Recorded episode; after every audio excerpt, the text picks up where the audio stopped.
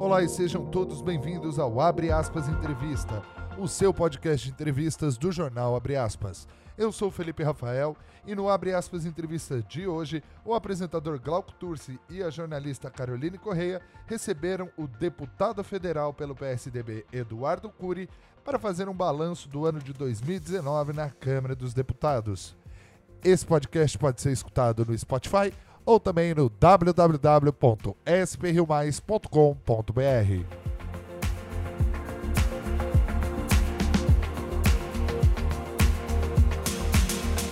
Agora na nossa, na nossa mesa aqui temos o prazer de receber Eduardo Cui, que vai falar um pouquinho sobre o balanço de 2019 conosco, né? Legal. Oi, Carol, Glauco, os nossos internautas. Olha, você tem várias formas de analisar esse balanço. Primeiro, eu acho que a mais coisa mais importante é a retomada da economia, Sim. porque o emprego é a vida, o emprego é o coração é, é, da, da, da, da vida das pessoas. Então, é, você ter retomado a economia, voltar a crescer, eu acho que é o grande aspecto positivo desse ano de 2019. Tem um governo novo, o governo do Bolsonaro, e com expectativas positivas. Todo governo novo gera, gera expectativas positivas. E na parte econômica, no meu entendimento, eles estão na, na direção correta e isso acaba fazendo com que a gente retome o crescimento, não na velocidade que a gente precisaria, não na velocidade que eu gostaria. Eu gostaria que fosse mais rápido, mas isso está acontecendo. né? É, em relação aqui à nossa região, a gente acha que passa por um momento positivo é, dessas prioridades da, da sociedade para falar segurança pública, a queda dos índices de criminalidade é, no estado de São Paulo, aqui em São José, aqui em São José dos Campos especificamente também uma grande queda. Temos algum problema em algumas cidades, em três ou quatro cidades do Vale do Paraíba, que persistem com esse problema. Agora, é, grande parte é fruto da, de problemas dos estados vizinhos. Nós estamos numa tríplice, tríplice fron- fronteira de Minas, Rio de Janeiro, acaba afetando um pouco. É, o pessoal lá apronta no Rio de Janeiro e corre para cá, e a divisa, a primeira divisa é o Vale Histórico, e nós acabamos pagando esse preço, mas a prova de que é uma coisa localizada é que a maior cidade da região metropolitana do Vale, que é São José dos Campos, tem índices muito baixos de, de homicídios. Né? Então, nós temos coisas boas acontecer, acontecendo. É, em relação ao, ao- ao meu, ao meu papel, à minha missão, que é representar a população, é, Carol, é, eu acho que a gente tem que fazer, eu sempre comento que são duas, dois braços. Né? Um é, é, honrar a confiança das pessoas que, que, que votaram em mim, é, de acordo com aqueles valores que eu pactuei. Cada um, cada deputado tem a obrigação de responder ao teu eleitor. Você tem eleitores que dos mais variados matizes, dos mais variados pensamentos, e o, um deputado tem a obrigação de defender aquele que elegeu. né? Outros pensam diferente, deve ter representantes que os representam. Então, sobre esse aspecto, e o outro braço que eu digo é defender nossa região, é, brigar por ela, trazer recursos para cá. Sobre o aspecto da, da- da- de, de- de postura, eu procurei honrar, é, acho que eu procurei honrar o- aquilo que as pessoas acreditavam, é, aquilo que eu acreditava e aquilo que as pessoas votaram em mim acreditaram. Primeiro, é, em relação, só estão as votações mais importantes e tal. Eu sou a favor da prisão em segunda instância, então eu votei a favor da prisão em segunda instância agora, alguns dias atrás. Em relação ao fundo eleitoral, eu sou contra o fundo eleitoral com dinheiro público, eu votei contra quando ele foi criado alguns anos atrás. E a semana passada, na votação do aumento do valor, uma pequeno, um pequeno aumento enviado pelo presidente Bolsonaro, eu votei contra também. É, uma série de outras votações, fa- votei a favor do pacote anticrime do ministro Moro, é, votei a favor de todas as reformas econômicas para é, que o Brasil possa sair da crise. Votei contra qualquer tipo de aumento de, de impostos. É, votei a favor de todas as medidas que simplificam a vida do cidadão. É, resumindo, eu procurei votar de acordo com essas convicções. Eu tenho o, o orgulho, a satisfação, no ranking da Câmara é, do primeiro semestre, eu fui o deputado mais produtivo entre 513. Eu fui o deputado que mais aprovou, relatou projetos e, no primeiro semestre. Legal. O ranking do segundo semestre ainda não saiu, mas já foi, já- já- nós já sabemos que eu estou entre os três primeiros, entre 513, e segundo o meu assessor que acompanha isso, eu devo estar pontuando entre o primeiro de novo. Isso, para mim, é de muita satisfação. Perfeito. E a gente teve aí muitas votações importantes para o Brasil esse ano, in- inclusive a Previdência, é, a reforma da Previdência, onde o senhor foi um dos favoritos aí para ser relator, né? Como que o senhor recebeu isso? Para o senhor, qual foi a, a, a lei mais importante até agora aprovada para o Brasil? Olha, esse ano mais importante, mais impactante realmente foi da Previdência. Se ela não tivesse sido aprovado, nós, a economia teria despencado, porque a dívida, o, a Previdência tem uma diferença, um déficit, que é um rombo muito grande, ou seja, a diferença do que as pessoas contribuem versus o que você tem que pagar de aposentadoria, a diferença é muito grande. E se não houvesse feito a reforma, não haveria dinheiro para pagar. O que acaba acontecendo, quem empresta dinheiro para o Brasil todo dia, o Brasil todo dia precisa ter um déficit grande, não é só na Previdência. Ele precisa todo dia emprestar dinheiro para cobrir esse rombo.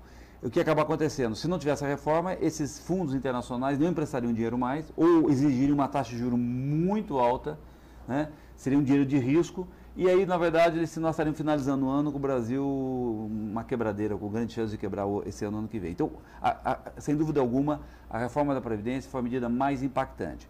Ela é uma medida, ela foi uma reforma perfeita? Não. Ela, é, ela, ela poderia ser diferente? Poderia ser diferente. A questão é que foi a reforma possível. Né? Porque, em grande parte, fora o déficit, todos nós estamos vivendo mais. Ainda, isso é boa, boa notícia. Todo mundo vai viver mais. Então, todo mundo vai ver mais, todos nós vamos ter que contribuir um pouquinho mais ou aposentar um pouco mais tarde. Então, esse é o motivo principal da necessidade da reforma da Previdência. Uhum. E a, acho que todas as leis acabam impactando um pouquinho aqui na região, mas o senhor acredita que teve alguma que impacta maior ainda aqui na região? Olha, do que foi aprovado, não especificamente. É, não, não, eu não acredito que tenha nada que eu, que eu, que eu me lembre, nenhuma lei específica uhum. que possa afetar esse, especificamente aqui é, os nossos. Por exemplo, uma coisa, pode ser uma coisa, assim, uma coisa pequena, né? Os militares tiveram a sua carreira reestruturada. Dentro dessa reestruturação, houve um aumento salarial para eles. Uhum. Ora, como nós temos aqui em São José dos Campos, o CTA, um grande, uma grande base é, da aeronáutica, nós temos em, em, em Caçapava, o, nós temos o, o batalhão, o, a, a, a, Batalha de Caçapava, nós temos o CAVEX em Taubaté, a, a maior base de helicópteros do Exército do Brasil é aqui em Taubaté, a maior, a única, né? É, você tem é, é, é, de engenharia em Pinda, é, em Lorena, ou seja, é, isso tem um certo impacto, porque houve uma melhoria salarial para eles, uma reestruturação salarial para os militares. Foi uma contrapartida pela reforma da Previdência deles. Né? Eles vão ter que trabalhar um pouco mais, como todo mundo, mas eles tiveram uma correção salarial numa defasagem de décadas aí que eles tinham. Então isso tem um, tem um impacto para nós aqui, que temos uma, uma, uma, uma, componente forte aí da, dos militares aqui, muitos militares aqui trabalham e recebem seus salários por aqui. Sim, e acabam movimentando a economia da região, Acaba movimentando né? a economia, Legal. É, eu queria que o senhor me explicasse um pouquinho para o nosso público lá de casa, é, como foi a sua a, é, atuação aqui na região, mas lá em Brasília? Olha, eu, eu, primeiro, eu tenho que brigar por coisas recursos. Eu uhum. trouxe mais de 60 milhões de reais, enviei mais de 60 milhões de reais para toda a cidade do Vale do Paraíba, procurei atender todas, todas as cidades foram atendidas. É, e também entidades daqui do Vale do Paraíba. Então, estou um exemplo, por exemplo, além de todas as prefeituras receber recursos que eu enviei, é, entidades, por exemplo, o GAC aqui em São José dos Campos, todo ano eu, eu consigo perto de um milhão, mais de um milhão de reais para o GAC. A, o último, a sala cirúrgica, a modernização da sala cirúrgica do GAC foi recursos que eu tinha conseguido.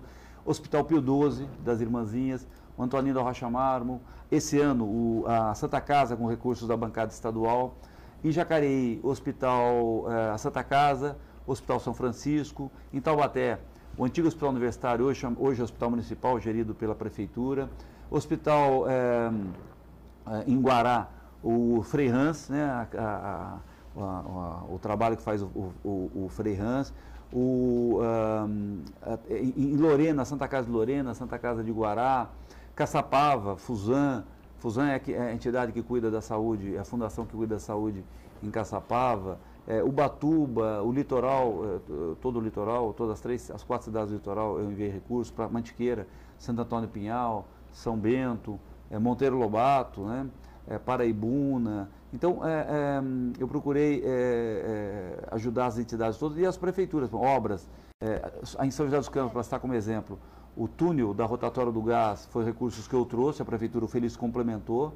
A, a passagem, a ponte passagem é, sobre o, o Senhorinha, lá na região sul, que liga a Avenida dos Evangélicos com a Avenida Salinas, são recursos que eu trouxe. Uma obra que vai começar agora, que é o alargamento da ponte Minas Gerais, para ter um passeio, uma ciclovia, são recursos que eu consegui. Em Jacareí, a, o assaltamento e drenagem do Parque dos Príncipes, a, em Caçapava, uma grande praça é, que nós fizemos, uma, uma, uma, praticamente uma construção de uma nova praça, a urbanização, é, foram recursos que eu trouxe, assaltamento em Lorena, Resumindo, agora mesmo, a pedido do prefeito de Ubatuba, o Sato, o prefeito Sato, ele me pediu duas pontes, eu consegui recurso para duas pontes, construir duas pontes, pequenas pontes, em Ubatuba para ajudar é, é, o acesso a bairros. Uhum. Então, é, é, é, dessa forma. Existem outros temas também que não é recurso, mas, por exemplo, nós temos, vai, vai, iniciar agora um grande debate que é a nova concessão da rodovia Presidente Dutra. A atual concessão está acabando, o governo fez um pré-estudo, eu tive com o ministro Tarcísio Gomes de Freitas há alguns meses atrás, ele me antecipou o estudo em linhas gerais, eu já dei uma olhada, viu que tá, viu que estava interessante, já viu que na verdade eu estou com preocupação, já na última reunião do Codivap, avisei a todos os prefeitos, ó, preparem as suas demandas. Todas as prefeituras que têm acesso à Via Dutra, vocês têm que preparar, porque as audiências públicas acontecerão no começo do ano que vem. E aí, na audiência pública, nós temos que protocolar os pedidos. Então, por exemplo, do, do, medidas básicas. Uh, exigência nossa aqui do Vale do Paraíba, é só falar assim, as grandes cidades, só para ter uma ideia. As marginais de São José dos Campos, a, a, a São José dos Campos, é, a Jacareí, até o retão de Jacareí, as marginais, é, o largamento em marginais, o retão de Taubaté, uhum. né? os novos acessos para Caçapava, é, tudo isso é, eu já pedi de antemão. Mas outros acessos, coisas mais detalhadas, a gente precisa que cada prefeitura é, se prepare me passe para que eu possa ajudar. Então, isso é uma briga, eu já comecei, já tive com o ministro uma vez, já tive com a equipe técnica dele outra vez, com a equipe aqui de São José dos Campos, com a equipe do secretário, secretário Turano, para a gente se preparar e já colocar aquilo que o Vale do Paraíba quer, para que na obra de concessão já saia como exigência que essa, de obras que tenham que ser é, realizadas. Tá, e essa nova concessão... Desculpe, só uma, uma, uma, participação aqui, na verdade duas. Com relação à concessão da nova Dutra, as participações aqui principalmente. Essa nova concessão da Dutra ditará quais cidades terão pedágio como Jacareí, por exemplo, isso vai ser mudado ou tudo permanece a mesma coisa? E a segunda coisa que nós vamos entrar rapidamente depois nesse possível é a respeito do VLP é, de mobilidade urbana aqui, senhor Legal. deputado. Sim, a nova concessão você pode determinar a mudança de praça de pedágio, colocação. Eu não acredito que, que as atuais sejam mudadas. O que pode acontecer, e isso é positivo, é uma fragmentação. A, hoje, é, a maioria das pessoas que andam na Dutra não pagam pedágio. Então significa que quem paga, paga por essas pessoas. Então é, você tem grandes trechos, principalmente na chegada em São Paulo, na chegada no Rio de Janeiro, que as pessoas usam a Dutra. É, são trechos onde você tem o maior número de pistas, o maior número de congestionamento, o maior número de desgaste do, do asfalto e eles não pagam pedágio. Então, seria bem-vindo que fosse houvesse um fracionamento, ou seja, um número de praças maiores com valores menores, né? de forma que fosse mais democrático o pagamento e o uso da, da rodovia Presidente Dutra. Outra coisa que eles estão prevendo, é, veja, esse desenho não tem ainda, nós vamos saber só a partir da apresentação em, no início do ano que vem. Agora, uma coisa que eles já me disseram que eles pretendem fazer isso é iniciar já os testes de uma coisa que existe no primeiro mundo, que é você ter um, um, um, um tagzinho no seu carro, Fantástico. um sem parar esse tipo de coisa, e você pagar pelo trecho utilizado. Né? Então, se você utilizar pouco, você paga centavos. Se você utilizar Rio a São Paulo, você paga a tarifa cheia, proporcional.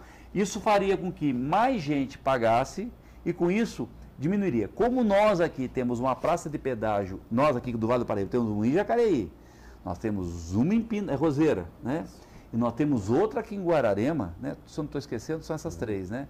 Nós somos, é, nós estamos com três praças de pedágio pesadas aqui. Essa medida, na minha opinião, é, ela aliviaria o preço do pedágio para nós. Então é uma medida que eu falei para eles que eu vejo com bom incentivo, com bons olhos. Fragmenta, né? É, o maior número de carros não está na nossa região, está na, na, na chegada de São Paulo, na chegada do Rio de Janeiro é, na, na, na, Baixada Fluminense, se tivessem praças ou sistemas de cobranças é, eletrônicos, essas pessoas pagariam, mais gente pagaria muito pouco, né? Ou seja, mais gente pagando pouco, poucos deixarão de pagar muito. Então, é, essa talvez seja a novidade na, própria, na próxima concessão. Esperamos todos. Agora, a respeito, senhor Eduardo, do VLP. Ah, sim. Muita, muita, é... Tá todo mundo, isso daí está muito em voga aqui, todo é, mundo querendo gente... saber. E parece que tem boas notícias Exato. aí. É, o... Liberou uma verba aqui para a linha verde. É um projeto fantástico da linha verde, que é um projeto de reorganização urbana, de requalificação urbana. E dentro do projeto da linha verde da Prefeitura de São José dos Campos, o prefeito Felício, que foi uma idealização do prefeito Felício, existe um, VL, um VLP, que é um veículo leve sobre pneus que é um, é um, é um metrozinho de superfície, mas que usa pneus e qual a vantagem dele? Se você precisar, ele pode sair do trecho principal, porque tem pneus, ele pode andar em qualquer outra via. É, é um projeto para vários anos, o, o Felício já, já fez a negociação com a empresa que, que tem as linhas de alta tensão para comprar, já comprou essas faixas. E agora, a grande notícia, o governador João Dória, aliás, foi um pedido meu e do Felício junto, nós tivemos há um tempo atrás, ele vai adiantar 35 milhões de reais para o início da primeira fase da, do, do, da linha, do, do VLP. Oh, então, é, é, isso vai fazer com que ele possa ser construído com muito mais antecedência. E ela vai ser por trechos, isso é uma obra muito cara, vai ter que ser feito ao longo de provavelmente 10, 15 anos. Mas o primeiro trecho tá, tá, já, tem, já tem recursos garantidos do governo do Estado. Quero agradecer ao governador João Dória e o prefeito Felício pelo projeto, pela iniciativa. Bom, a gente ainda continua falando aqui de mobilidade. Aqui em São José dos Campos está tendo uma reclamação dos moradores em relação à passagem, né, que ficou a mais cara do Brasil. E as empresas de ônibus, por um lado, já estão reclamando também das gratuidades. É, como que o senhor vê uma solução para isso? Olha, transporte público no Brasil, a tarifa não tem solução no curto prazo, porque o desenho, o desenho do modelo federal para o transporte público nas cidades está equivocado. É, todas as cidades de primeiro mundo, o transporte público ele é subsidiado. Você tem que bancar para que a tarifa não fique muito cara. Né? É, porque é interesse. Porque, Eduardo, por que subsidiado? Não tem que ser custo. Não. Porque é interesse de todos, mesmo daqueles que não usam ônibus, que você tenha uma tarifa barata para que as pessoas utilizem o transporte público e não necessariamente usem o carro individual, porque o carro individual ocupa um espaço muito grande na via. Qual é o problema? Da, por que, que você não consegue fazer isso no Brasil? As prefeituras, elas não têm dinheiro para fazer isso. Porque a Constituição, no meu momento, nasceu equivocada. Jogou para o município saúde, por exemplo, onde qualquer país do primeiro mundo, quem faz a saúde é o Estado e o governo federal. Quem banca a saúde é o município. Então ele, ele é obrigado a botar dinheiro em saúde e o governo federal não põe dinheiro no transporte. Então você tem um, uma, falha de, de desenho de financiamento então, o governo municipal não consegue subsidiar transporte público no Brasil. Não é, não é São José, não. Nenhuma cidade consegue. Tem subsídio, mas não a ponto como deveria ser. No primeiro mundo, metade da tarifa é paga pelo poder público, até dois terços da tarifa é paga pelo poder público, e aqui não consegue. Depois, as gratuidades. É, foi numa época onde disse, olha, fazer demagogia, põe gratuidade aí, põe gratuidade. Foi colocando gratuidade e, e foi passando essa conta para o usuário. Então, a tarifa é mais cara porque ele banca a, o, a gratuidade. Quando na verdade a gratuidade deveria ser bancada pelo orçamento de todos, né? pelo orçamento global. Então, você tem uma, uma deficiência disso, não, dá, não é a prefeitura que vai corrigir isso, não dá para corrigir, não tem dinheiro, porque ela teria que tirar dinheiro da saúde, da educação, não dá. Em países do primeiro mundo, a prefeitura só cuida, por exemplo, da educação é, infantil, educação, é, ensino básico e médio, é, médio já, já é com o Estado, é com o Estado, mas não dá. A, o governo federal fica com 65% dos impostos né, e, e, joga para a prefeitura cuidar de saúde, educação e não sobra dinheiro para o subsídio do transporte. Eu não acredito em transporte público sem subsídio. A tarifa, é, essa tarifa não é. É a tarifa real, ou seja, o que custa, R$ 4,20, R$ 4,00 é o que custa para você ter esse serviço. O problema é que ela é muito cara para o cidadão que usa pagar. Uhum. E o que acaba acontecendo? Aí ele vai de moto, aí ele vai de carro, e isso congestiona nossas vias. Nós temos que priorizar o transporte público é, mas agora, só para finalizar, vai ter uma grande revolução no transporte nos próximos anos, tudo isso vai ser mudado. É, com, com os veículos elétricos, com, com, os carros sem, com os carros autônomos. Na verdade, vai ter um carro, de, no futuro, dentro de 10, 15 anos, você vai ter um monte de carro elétrico, sem motorista, de um lugar ou dois lugares. Você vai pisar na rua, apertar o botão do seu celular, o carro vai parar e vai te levar todo esse modelo de transporte. Ah, sim, desculpa. Em grandes linhas, sim, transporte público, como o VLP que nós estamos discutindo uhum. aqui. Mas o ônibus, como nós conhecemos, o, esse ônibus com capacidade de 50 passageiros, 60 passageiros, ele vai deixar de existir nos próximos 10 anos. Não tem dúvida. Senhor, senhor Eduardo, infelizmente está chegando ao fim aqui da nossa entrevista, e porque o tempo, infelizmente, realmente é curto. Aqui a gente quer deixar e perguntar também as expectativas aí para o 2020 dentro da Câmara. O senhor acha que a bola da vez realmente em termos de Brasil seria a reforma tributária que vem por aí? Ah, ah, é a prioritária, é, é a reforma mais importante depois da Previdência. A Previdência foi feita para os governos não quebrarem e para garantir a aposentadoria das pessoas no futuro. A tributária é que vai garantir o crescimento sustentável. Se nós não mexermos, simplificarmos o sistema tributário, todo mundo que empreende trabalho não aguenta mais. Essa é a grande verdade. Uma carga muito alta. Mas não é uma reforma fácil de fazer, é uma reforma mais difícil de fazer do que a previdenciária. E por que, Eduardo, ela é difícil? Porque tem muito Estado, principalmente no Norte e Nordeste, pendurado em subsídio. Então eles falam que são a favor da reforma, mas eles trabalham contra a reforma. Então é, o governo precisa ser muito forte, ter muita determinação em fazer. Infelizmente, o governo até hoje não enviou a proposta dele de reforma tributária. Então, nós vamos precisar de um governo bem forte, um governo muito determinado para fazer essa reforma. Eu acredito que a gente vai, eu acredito, eu sou otimista, o ano que vem será um ano muito melhor que esse ano.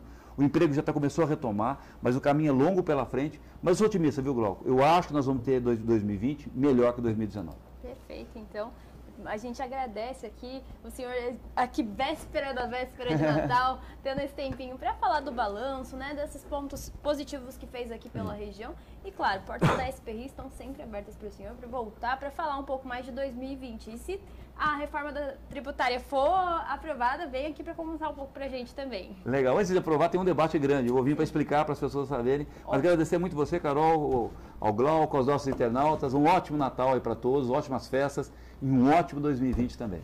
Obrigada. Senhor, senhor deputado Eduardo Cury, nós é que agradecemos aqui. A gente sabe o tamanho da importância e da responsabilidade que é representar uma região do tamanho e com a importância que é aqui o Vale do Paraíba. Aqui a todos, a redação, a direção, nós desejamos aí um ótimo final de ano ao senhor, à sua família muita força para a entrada desse ano. Que, creio, partilhamos com o senhor que todos imaginamos que será sim um ano melhor para todos nós da região e do Brasil. E, claro, estamos sempre à disposição. Um ótimo ano novo, Natal e Ano Novo ao senhor e à sua família também. Obrigado para vocês também.